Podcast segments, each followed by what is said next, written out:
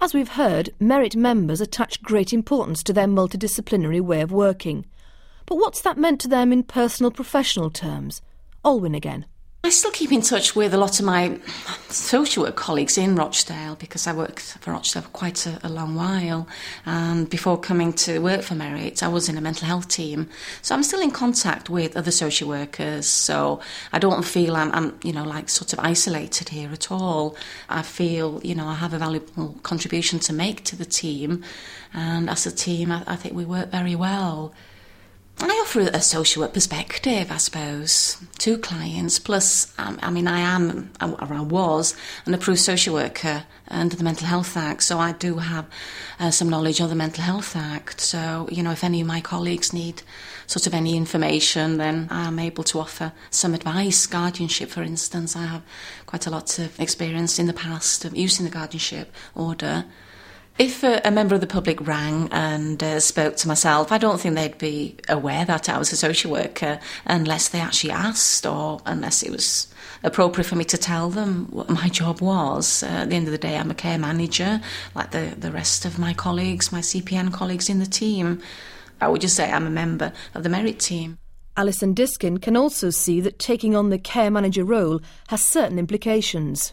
I really do think that being a care manager is um, sort of a double edged sword. Um, it's, it's very good for the clients. We can provide a more comprehensive and much more rapid response and, and deliver a care package because we're not having to refer out to different people to come and assess and etc. etc. But I do wonder sometimes if whilst taking on the role of quasi social worker, I'm becoming maybe a little bit de skilled in other areas that perhaps more traditionally the CPN role. You wonder if your counselling skills are up to scratch or you. You know, I, I've done extra training at university and with psychology departments for behavioural assessment, cognitive behaviour therapy.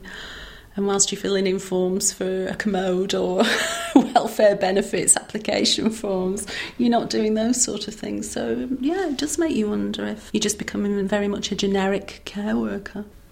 I think probably the profession as a whole has to change. It's the way of the future. We have to work more closely with social services. The boundaries between health and social services have to be removed. I think it's inevitable, really. We're perhaps all going to get this generic role sooner or later. Perhaps more with people working with older people with mental health problems, where there perhaps is more of a call to deal with physical problems, more the social problems, etc. Merit is recognised to have achieved successes in this part of Rochdale, but the team members still have their concerns about the limits to the service they provide.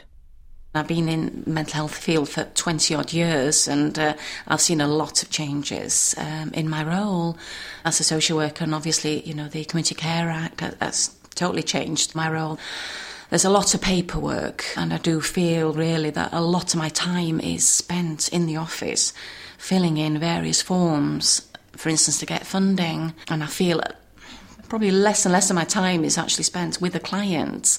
Ah, it would be nice, I suppose, if we had, you know, a, more of a, like a crisis intervention sort of service where somebody could actually move into somebody's home whilst they were ill, say, you know, if somebody had a chest infection for, you know, maybe somebody could actually stay over and sleep with them and make sure they were having sort of the medication rather, especially, you know, if somebody's living alone, we know relatives I'm talking about now. Tony Day. I think it's probably its strength has been that it's not no one agency because there are four different agencies involved, three healthcare trusts and the social services departments. That none of them have ever wanted to be in a situation where they've undermined, if you like, the service by withdrawing the, their staff, which probably is what would have happened in such a small team. I, I, I, still think that the, we could have achieved a lot more in terms of, say, things like the authorities have been willing to do things like devolve budgets down to us and move money out of hospital into other forms of community service, that we could have developed the services that surround us much more quickly. But we've just not been able to do that. If the authorities that we work with had been more willing to take more, more risks, if you like, in terms of service development with us, by devolving budgets or moving budgets around or whatever it might have been, then we could have actually.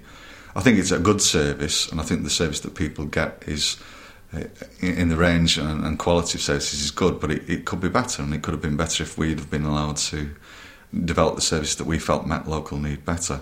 You know, things like development of a resource centre. It's really long, long overdue and something that we've been advocating and saying that this should have happened. It would make our job much easier if you had a centre that is much more responsive to care and need rather than block booking respite. And you know, easier access to daycare, daycare provision in the evening times and at weekends, all these sorts of things that make huge amounts of difference to enable carers to carry on in their caring role are still not always easy to obtain. You know, the staff have to really struggle, enter into lots and lots of negotiations to enable sometimes just what we consider to be quite basic service needs to be met. So I think it, that's the downside of it. But I think the one positive thing is that it's raised the status of the work and it's shown people that work with elderly mentally ill people can be sort of rewarding, positive, and you can achieve a lots, lots, and lots of positive outcomes for people. I suppose is that Randy walking off with the books, isn't there? I don't think so. What, Aye. what books are you talking about? You've chucked him books, him books. Tin books? Hey? No, they've not. Nobody's taken. Oh, I thought that was what, what you were doing that for. No, no, there's no books been taken. Aye. There's no books been taken. Oh, good. All right. Yes, I'm right, yeah. Okay now. Like? Mavis Shorrock and her colleagues at Merit are now working to help people like Marjorie and Doris so that they can continue to live at home, the very kind of help that Mavis Murphy could have made use of.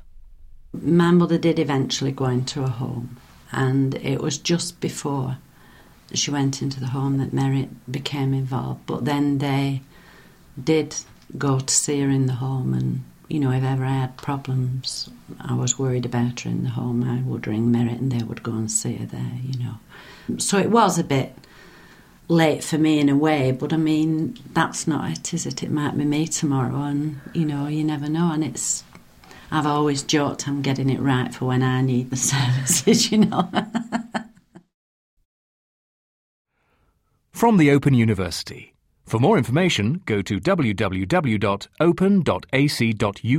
forward slash use.